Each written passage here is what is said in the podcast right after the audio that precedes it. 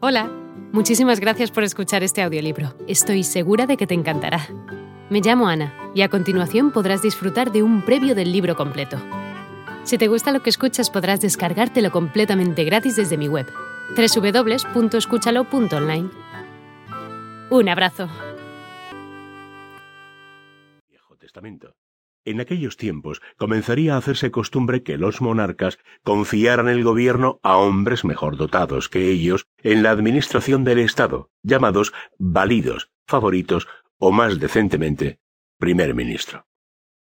En su caso, Felipe IV confió las riendas del gobierno al célebre conde duque de Olivares, cuyo mayor talento fue el de prodigar una vida sumamente libertina a su monarca, a fin de concentrar todo el poder en sus manos. No era en modo alguno un Richelieu, o ni siquiera un Mazarino, quienes anteponían el Estado a la persona del propio rey, lo que luego explicaría el por qué, en algunos pocos años, España se vería superada por Francia, a la cabeza de los asuntos de la Europa continental. Mecenas y apasionado. Sin embargo, Felipe IV estaba dotado de una gran inteligencia, la cual, como hemos dicho en principio, se vio opacada por la opacidad de su carácter, así como también por su indolencia. En todo caso, se le debe reconocer su inclinación por las artes y el mecenazgo que ejerció en su favor, ya que muchos de los artistas más renombrados de su época, conocido como el siglo de oro español, gozaron de su favor, destacando entre otros el célebre y genial pintor barroco Diego de Velázquez, quien hizo numerosos retratos del monarca a lo largo de toda su vida. También protegió a literatos como el Fénix de los Ingenios, Lope de Vega y a Pedro Calderón de la Barca. De carácter voluble y apasionado, el monarca llegó a tener varias amantes durante toda su vida y numerosos hijos fuera del matrimonio. Con una célebre actriz, María Inés Calderón, el disoluto rey tuvo un hijo ilegítimo en 1629, cuyo nombre fue Juan José, a quien el monarca no dudó ponerle su apellido. Este hecho colmaría la paciencia de la virtuosa reina Isabel de Francia llamada la Deseada, quien a pesar de su cojera logró darle siete hijos a su real cónyuge. Un Habsburgo menor. Un monarca dotado de tales prendas personales no era sin duda el más indicado para reinar en el imperio más poderoso de su época. Para desgracia de España, su reinado de cuarenta y cuatro años y ciento setenta días fue el más largo de la Casa de los Habsburgo y el tercero de la historia de España. Nacido en el seno de la dinastía de los Habsburgos o Austrias, Felipe Domingo Víctor de la Cruz, el futuro Felipe IV, nació el 8 de abril de 1605 en Valladolid, España.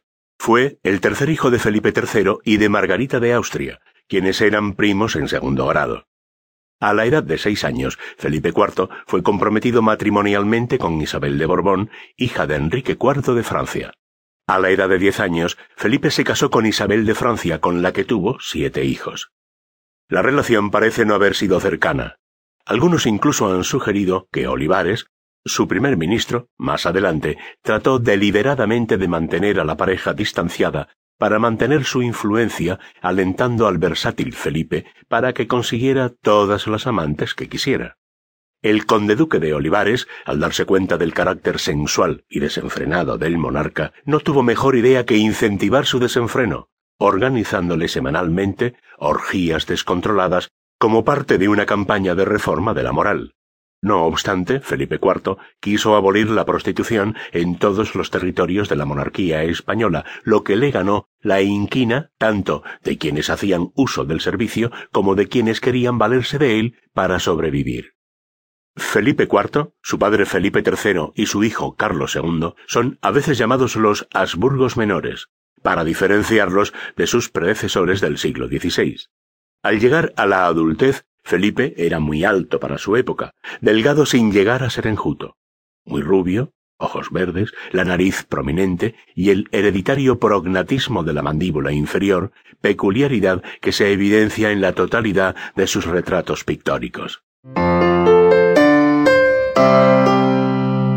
El Rey Planeta y sus satélites. Durante el reinado del padre de quien sería Felipe IV, es decir, Felipe III, La corte real había sido dominada por la noble familia de los Sandoval, especialmente por Francisco de Sandoval y Rojas, el duque de Lerma, válido principal de Felipe III y primer ministro durante casi todo su reinado. Felipe IV llegó al gobierno en el momento en el que el poder de los Sandoval estaba siendo neutralizado por una coalición de nobles. Hola de nuevo. No está mal para ser solo una pequeña muestra, ¿verdad? Si te ha llamado la atención, recuerda que encontrarás este audiolibro completo y gratis en www.escúchalo.online.